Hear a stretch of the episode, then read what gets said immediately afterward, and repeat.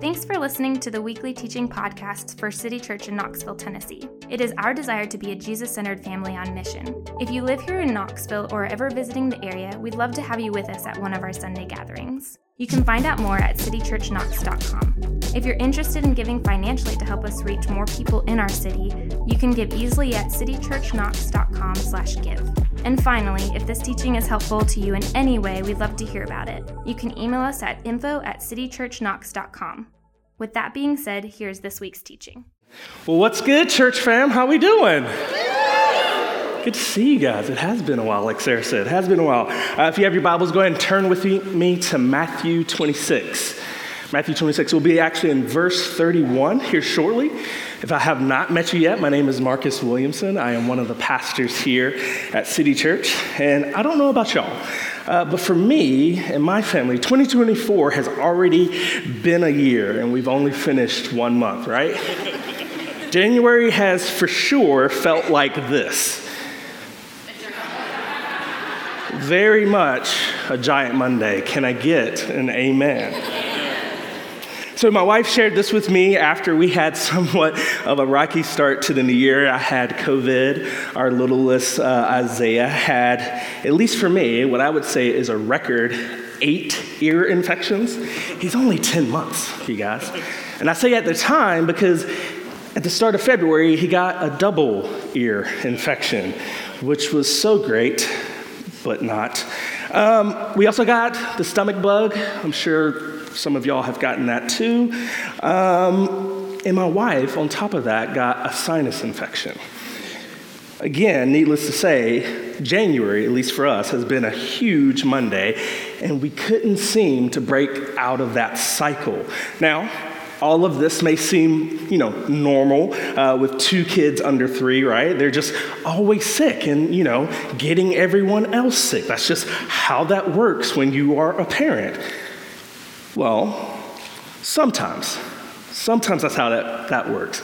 Let me tell you a little bit more of our story. I'm not going to go into too many details, but just to kind of catch you up uh, over the past few years for us.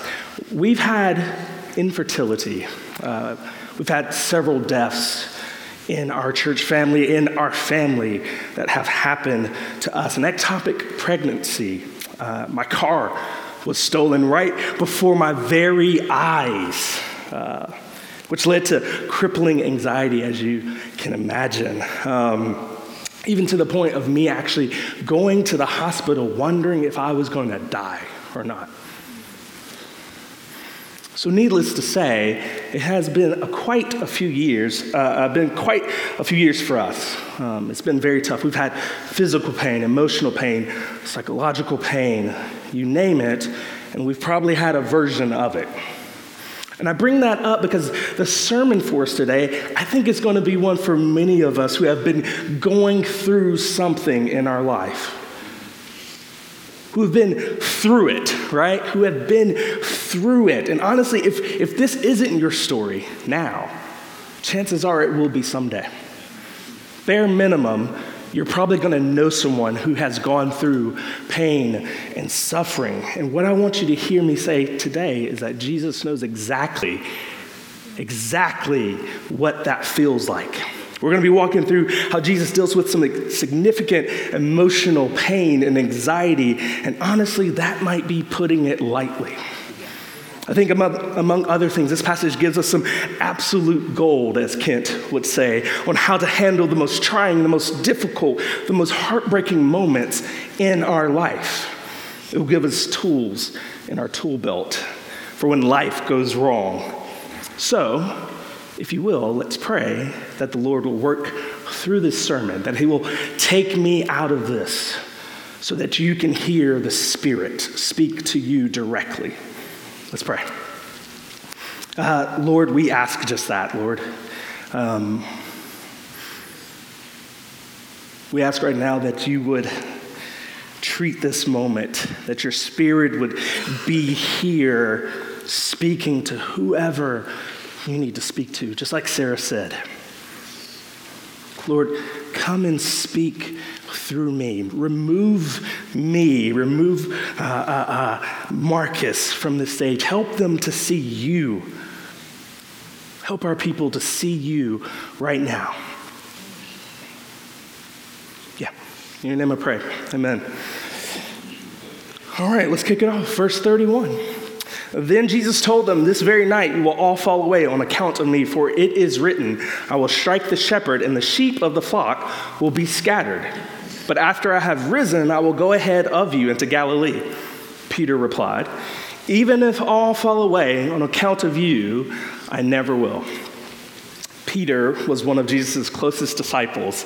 And per usual, he was the ever confident one, right, of the bunch, always first to speak, even if his foot was in his mouth.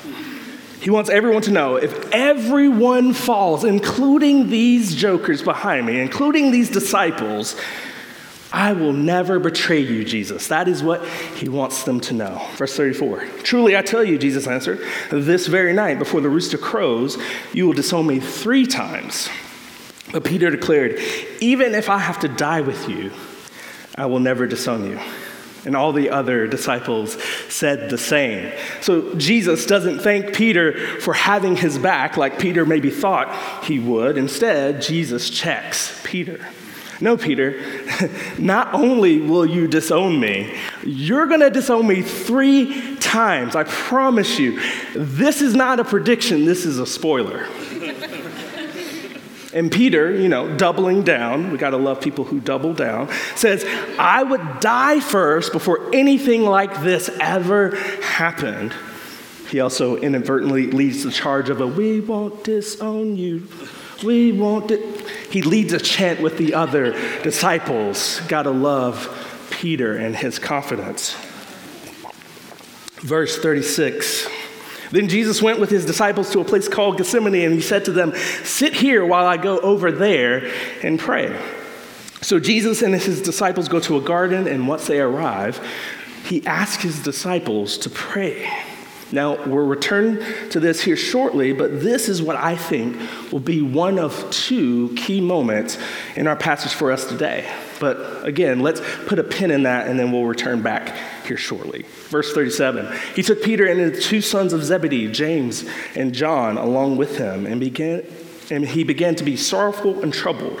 Then he said to them, My soul is overwhelmed with sorrow to the point of death. Stay here and keep watch with me. So he asks his disciples to, to pray in one area while he takes Peter, James, and John to a different area. And it's at this point, he, it, the passage says that he began to be sorrowful and troubled. He even tells Peter, James, and John as much. He says, My soul is overwhelmed with sorrow to the point of death. Now, those words, sorrowful and troubled, in English, don't fully capture what Jesus is feeling in the moment. Rather, they don't, they don't uh, uh, uh, uh convey the level of sorrow he is actually feeling. The words in the Greek uh, are more akin to the greatest sorrow imaginable. So it's the, it's the type of sorrow when, when you lose someone close to you or when you hear about a friend or a family member getting a bad diagnosis from a doctor. It's when you feel a deep distress or a deep sadness, or when your body feels um, like it is physiologically reacting to your emotions. And we know this, we know all of this based on the last phrase that Jesus says, right? That he is so overcome with sorrow that, it, that he feels like his soul is dying. I don't want us to bypass this moment because we are getting a window into how Jesus is feeling mentally and emotionally here. He is about to be betrayed. He is about to have all of his closest friends leave him and outright deny him. Not to mention, he is about to be both beaten, mocked, spit on, laughed at, and ridiculed. So when Jesus says that, that he is overwhelmed or that his soul feels like it is dying, then what he means is that he is not doing well in this moment. Jesus is not doing okay. Many commentators agree that Jesus has likely experienced what you and I would call a panic attack. He is uh, uh, breathing, his breathing is most likely labored his heart is most likely beating so intensely that he can hear it. When we read a little bit further, it says that he falls with his face to the ground. Luke, in his account, says that when he prays, his sweat will be like drops of blood. We think what Luke, who was a physician, is describing is what doctors now call hematohidrosis. Hopefully, I said that right. Which is an actual medical condition when you sweat blood because of intense trauma and anxiety. So, Jesus is feeling some kind of way, and rightfully so. The anticipation of the future is weighing on him. If you've ever waited on a diagnosis from a doctor, you know exactly what I'm saying. News about a recent scan. Maybe you get a call from a friend who has cancer and you are waiting for updates. You're waiting for that text message. Waiting and anticipation can carry so much weight. And Jesus is definitely feeling that right now. Physically, mentally, emotionally, psychologically. Jesus is not doing well. Again, he's about to be betrayed and left for dead by his closest people. He's about to be beaten and then killed in one of the most horrifying ways imaginable. He knows all of this is coming. Some of us might not be doing well this morning. We might not have been doing well for a while, to be honest. Yeah, some of us may be in wait mode. Some of us may be in anticipation mode. And I want you to hear right now that Jesus knows exactly what it's like to wait. He knows exactly what it's like to anticipate things. He knows what it's like to not be doing well. When you feel like no one else can relate, church fam. Jesus can relate on a deep personal level. Verse 39 Going a little further, he fell with his face to the ground and prayed. Jesus is so overwhelmed that he falls with his face to the ground. Notice it, it doesn't say that he elegantly bowed with his face to the ground, right? From the way it reads, it feels more like a collapse, a face plant, if you will, to the ground. And in this moment, when everything, when everything seems off, what does he do, church fam? What does it say? He does what? He prays, exactly.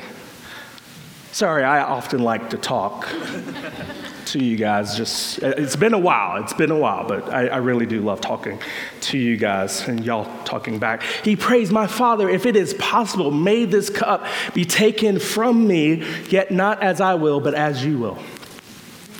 Jesus asks the Father, can he take this cup from him?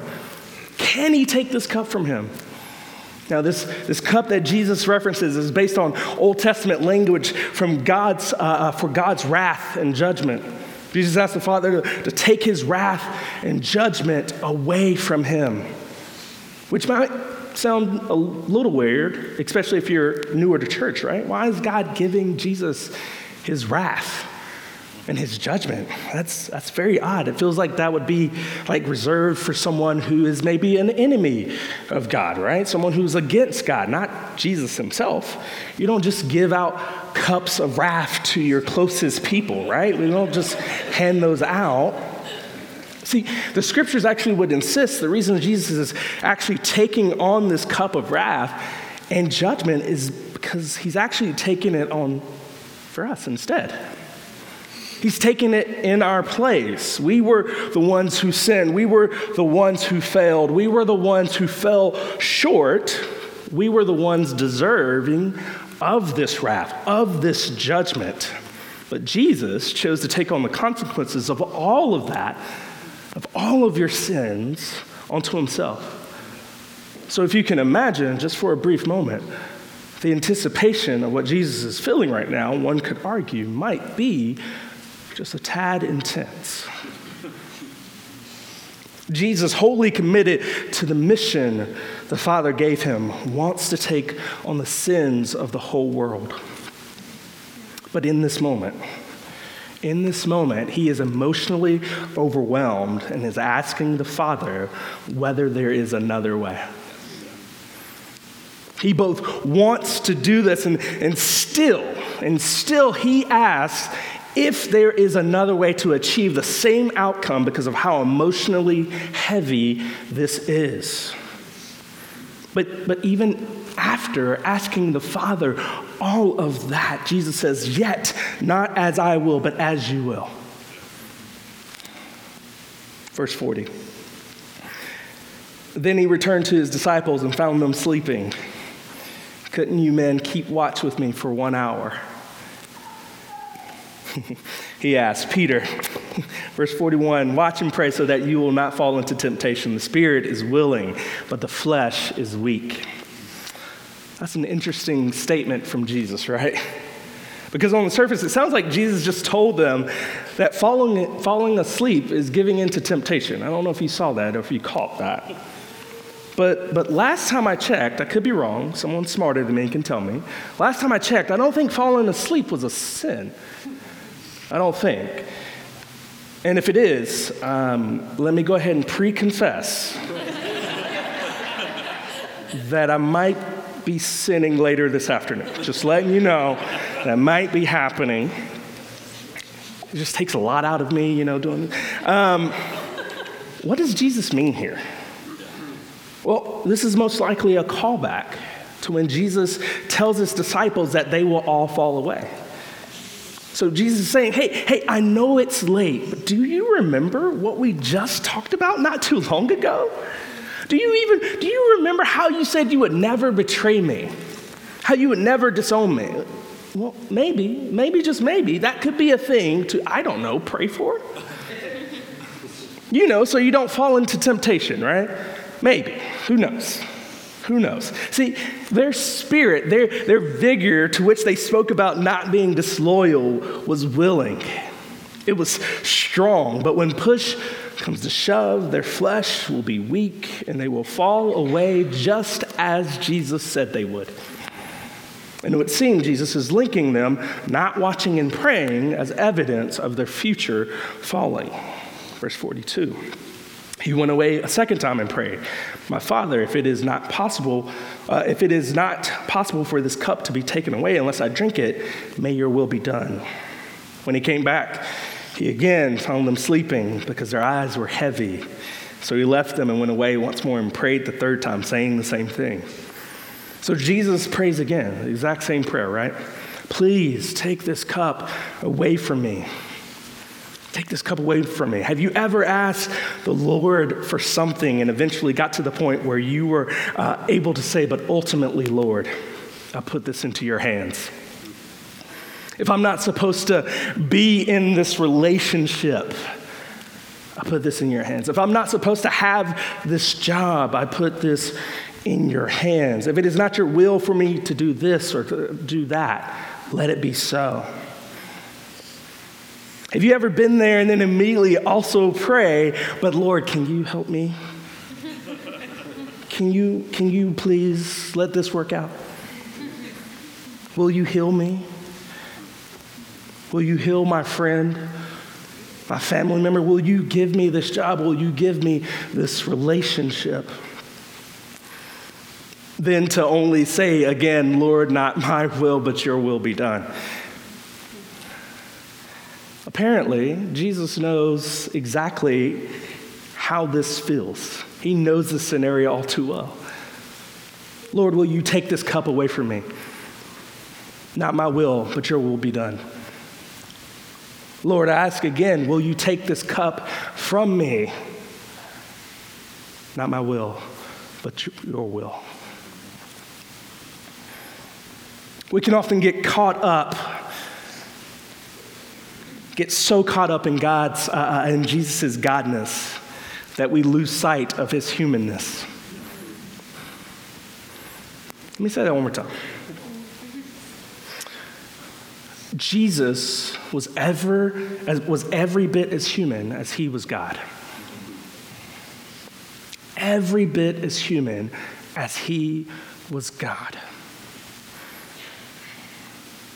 So don't, don't let that throw you, right?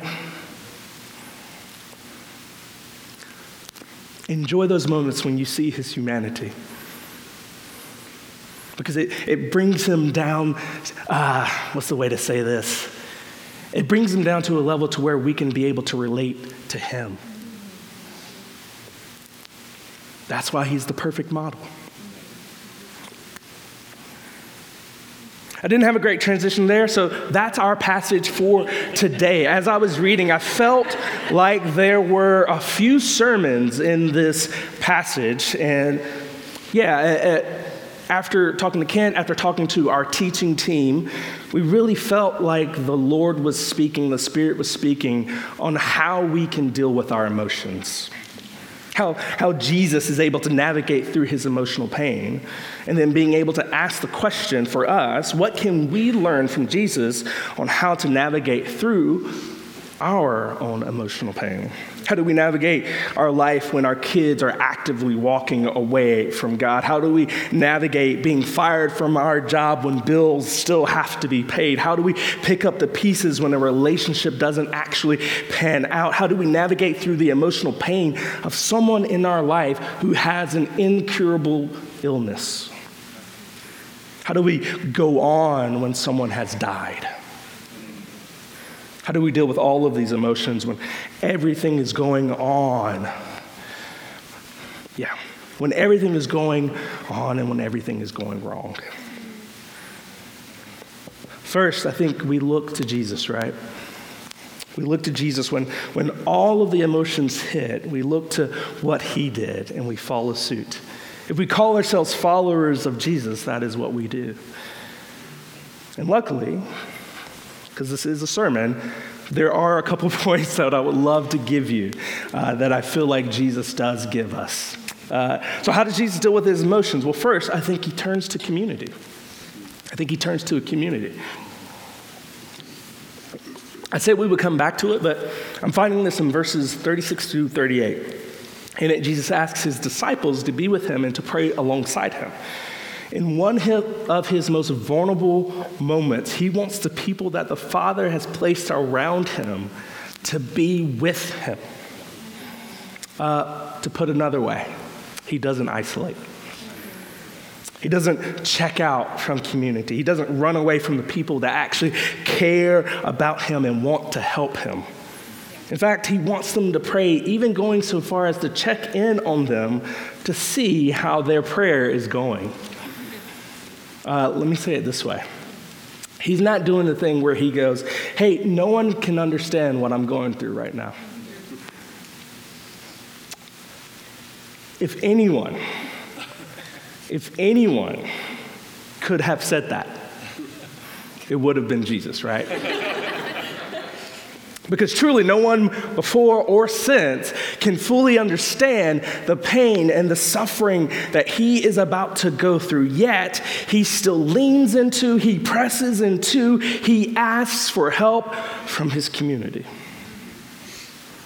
Many of us might feel the temptation to isolate when we are going through pain and suffering in our lives. We might feel like we need to work through our emotions uh, on our own and then report our success or, or confess our failure to our community rather than actually inviting them in to where we are at. You may say things like, hey, I'm an introvert, I just need time. I just want to think. I need, I need one on one time with Jesus. And while I would agree, in part because Jesus also went away to pray on his own on a few different occasions throughout the scriptures, what I want you to see is that in his most dire moment, right now, he desires community to be there with him. So to me, at the very least, you shouldn't have a pattern of, uh, of, a pattern of isolation while going through pain and suffering. Let me say that one more time. You shouldn't have a pattern of isolation while going through pain and suffering. When you pull away from others to be alone in your thoughts for extended periods of time, you assume no one can share in your pain or know your pain, or that nobody wants to share in your pain, that people maybe have too much going on in their life. Maybe you feel like you've gone to your community one too many times and you're feeling shame or guilt because of it. So therefore, you isolate. So you don't ask for help. I'm, I'm good, you'll say. Things are good. I'm good. I'm fine. I promise. It's just a bump in the road. You know, we'll get back to it. You know, they have a lot going on. I don't want to bother them. They have two kids. You know, kids. What I want you to see is that if Jesus, who was God in the flesh, if he can turn to community, hmm? Y'all know what I'm about to say. If he can turn to the community around him and ask for prayer, maybe, just maybe, there's some wisdom to it. But, Pastor, what, what if the people around me don't get it? What if the people around me only nod their head but actually don't write down my prayer requests? They don't check in on me. Yeah, yeah, that's the thing. To that, I would say a couple things. First, I'm sorry. Gosh, that sucks.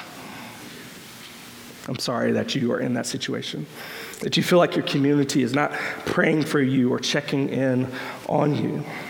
But I would also say this how you respond can be very powerful. Jesus, as we read, was in a similar situation, as we mentioned, so he can relate. I don't know if you saw, but there were a few people that slept. Literally, slept on them. Um, so, how do we respond, right? Or how did he respond? Sorry. Does he disown them? Does he write them off? No. He stays in community with them, right? He stays in relationship with them, right? He asks them to pray for him time after time. One more thing about community uh, before we move on to our second point. Take a look with me at verse 38. It actually will be on the screen. Then he said to them, My soul is overwhelmed with sorrow to the point of death. Stay here and keep watch with me. When we turn to our community, let me suggest we get as close as we can to being open and honest like Jesus was with his disciples. I get it that it can be overwhelming to kind of pour everything out.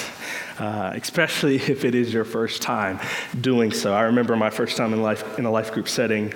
Uh, I can see it as clear as day. I was sitting around the room with about 12 other guys, and our life group leader uh, asked whether there were things we needed to confess or talk through.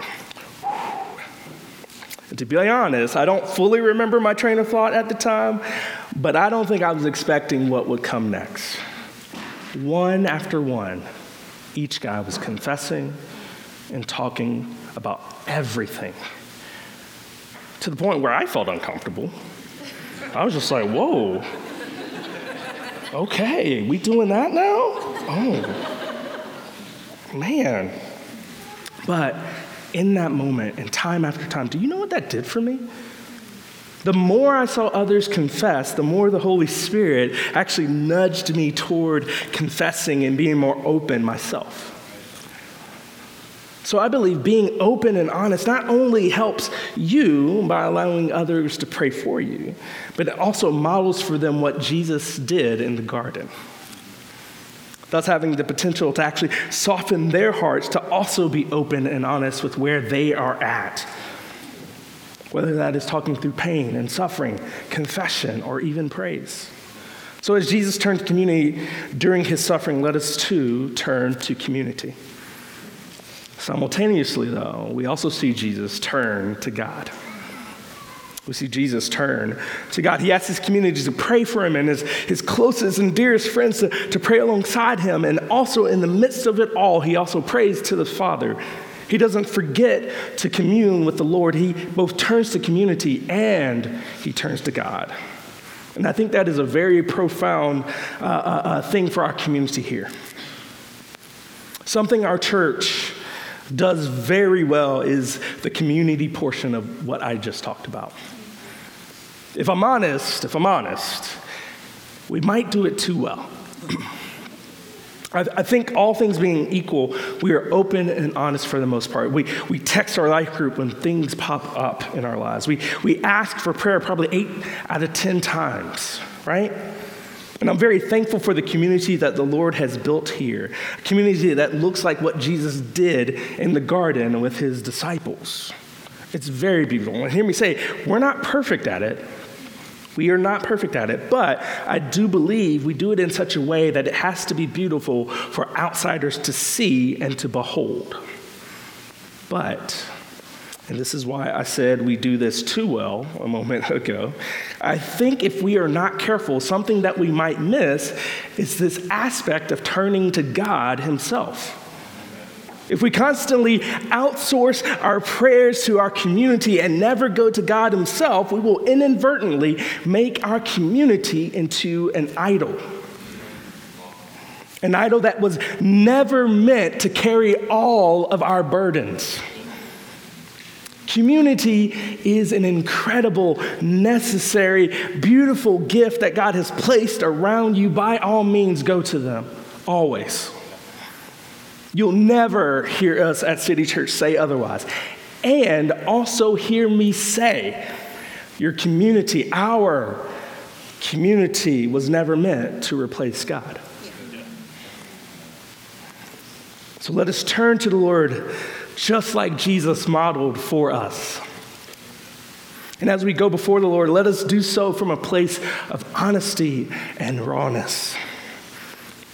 When Jesus asked for the cup to be taken away from him three times, it was one of those, oh, Jesus is human moments.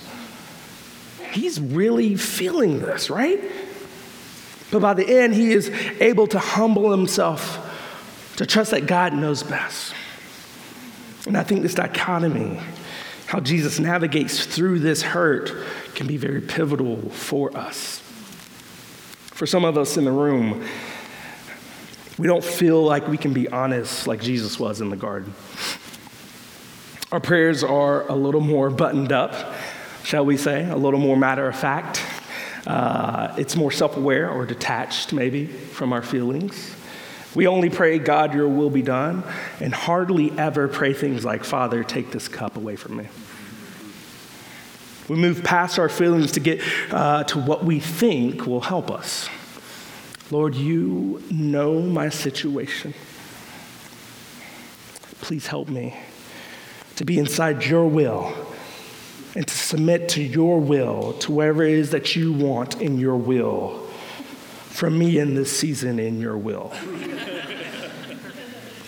Amen in your will. Hopefully, I drove home the point. For whatever reason, we don't want to navigate through our emotions with God, and dare I say, perhaps even ourselves. But that is exactly what God is inviting us to do as evidence from the scriptures. All throughout the scriptures, there are endless counts of people pouring their hearts out to the Lord. They, they quite literally cast their burdens, as Sarah said, onto the Lord, looking to be comforted and sustained through their pain and their suffering uh, after a couple of chapters in Psalms, you'll see David or the psalmist laying every emotion down before the Lord. Here's my point. Some of us can stand or could stand to supplement some of our Your Will Be Done prayers with God, this sucks prayers. Have you ever prayed that? Have you ever prayed, God, this sucks? Hmm. They're, they're a version that Jesus prayed, right? In the garden. God, I don't want to do this. this is difficult. This is miserable. This is painful. Do you have room in your prayer life for those kinds of prayers? See, some of us in the room, we might feel, uh, uh, we might have handcuffed ourselves to only pray your will be done prayers. But I want you to know right now that if Jesus can pray, take this cup from me, you can too. There is freedom in being honest with God and your circumstances. There is freedom in laying down everything before Him. There is freedom to cry out. There is freedom to yell. I need you to know this deep down in your soul. It needs to get here. You can and you should pray like Jesus did in the garden. I've been learning this one uh, myself recently uh, with everything that has happened to our family again, just all the things I said at the top. Do you know one of the best things I've done uh, over the years? It's something our uh, life group, uh, one of our life group leaders, Emily, told me a while back. She said that it might be wise to journal your prayers and be honest with the Lord when everything feels overwhelming. Do you remember that, Emily? it was one of the best advice I've gotten. And while I don't do it perfectly, do you know how much freedom and lightness? I'm about to cry. Um,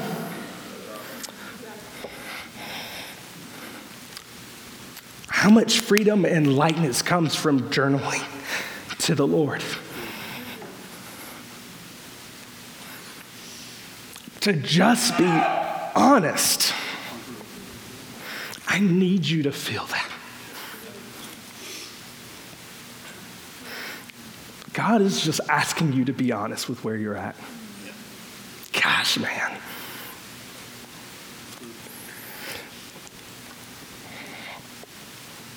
God will be strong where you're weak.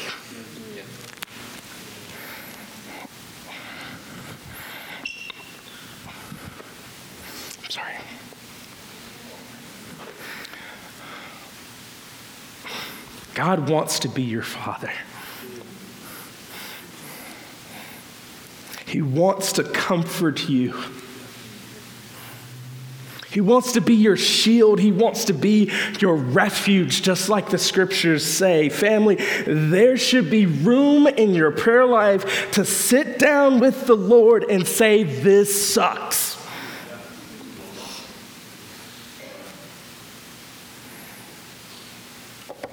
I don't want to be in this situation. Lord, I don't want it. I don't want it. I do not want it. The biblical term for these types of prayers is lamentations. Prayers of lament, there's an entire book of the Bible that's centered on it. There should be room in your prayer life for God. This sucks prayers. And hear me say, that's not all you should say in your prayers. That would be pretty self consuming, right? And self important. If you're not careful, let me put that disclaimer in there. Um, but there should be room for those prayers and how we interact with God. It shouldn't be that our prayers are so cold and so detached from our honest thoughts, our honest feelings, our honest emotions that we prevent ourselves from ever praying like Jesus did in the garden. Amen? Amen. Let's land here. This passage gives us a model of how to take our grief, how to take our hurt, emotional pain to God when those moments hit. But I do want to make sure you see that, that this passage isn't only that, right? It's not just a template to follow, it's also a passage about the links Jesus went to make that relationship possible. It's a passage about what Jesus did to, to ensure that we could take all of our hurt, all of our pain, all of our anxieties to the Father in those moments. Jesus suffered in our place so that we have access to the Father. He suffered well so we could have access to God in our own suffering. Uh, to say it a different way, if Jesus didn't suffer, we wouldn't have access to the Father. Jesus knows what it's like to ask God a question and not get an answer. He knows what it's like to ask why and just hear silence. But we need to realize that, that He was forsaken so we don't have to be. So that we can realize that we will never be. Not if we're in Jesus. That thing that you are going through right now. Uh, the pain, the suffering, the heartache, the tears at night when no one else is up, the weight you feel because of, of work and you just want relief, the desire to date or to be in a relationship, to be married, to have kids, but nothing. Attempt after attempt after attempt, but nothing. All of these emotions, if you haven't taken them to the Father, it may be time. It may be time today to get on your knees, to pour out your heart to Him, to, to uh, hmm. It may feel silly. It may feel silly, but in this moment, maybe, just maybe, you should get on the ground and pray. Maybe don't fall on the ground like Jesus did. Maybe elegantly bow. But some of us in this room right now, right now, when I say right now, I really do mean right now. Some of us are feeling so much weight in this room and we do not know who else to turn to.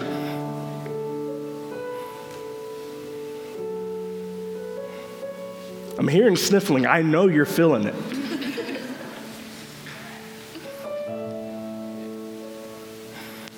Some of us need to be face down, cupped hands in prayer right now.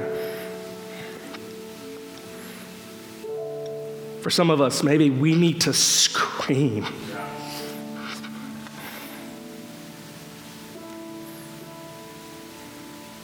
We need to scream out to the Lord, Where are you, Lord? Where are you?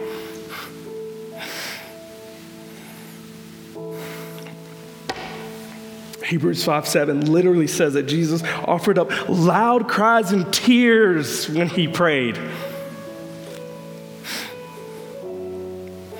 I know sometimes we all like to be a little sanctified and dignified up in here, but name a better place to offer up loud cries and tears than with your community, man.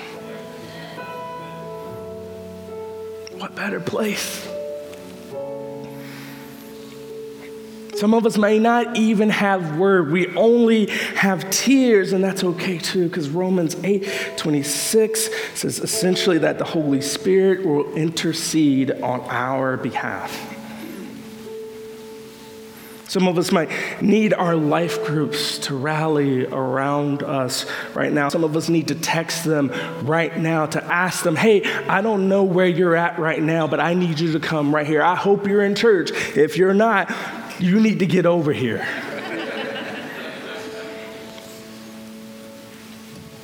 Some of us need healing hands. Some of us need prophecy spoken over us. Maybe, maybe, maybe, just maybe, you will hear from him today. Maybe this is your first time. Welcome. and you're like, I don't currently have community here. I am from Cleveland, Ohio. For you and for others here, we actually have a newly installed prayer team that would love, would just love to be your brother and sister in this moment, to pray over you, to go on behalf of you to the Father. If you're feeling any of this, if you're feeling any, any of this nudging from the Holy Spirit, take that nudge. Gosh, man, don't let this moment pass by. Gosh, I don't know where you're at. And I wish I knew all of your stories. But I'm only human. I couldn't handle that weight. But you know who can? Yeah, you know the answer.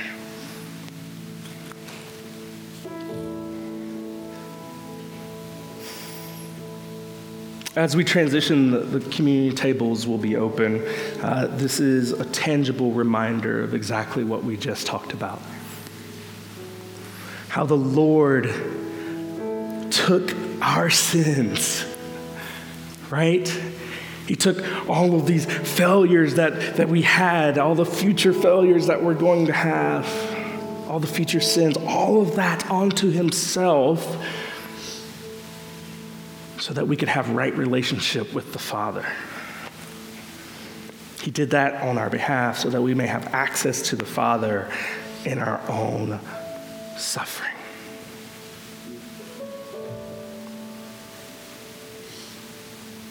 I love you guys so much, and I'm so thankful that the Lord has brought you here in this moment. Make no mistake, you were supposed to be here. You were supposed to hear this message from the Lord. So, wherever you are, wherever you are, know that the Lord knows. And He's just waiting for you. He is waiting for you to run to Him, to run to Him like a little kid and say, Lord, I need you. I need you. Let's pray.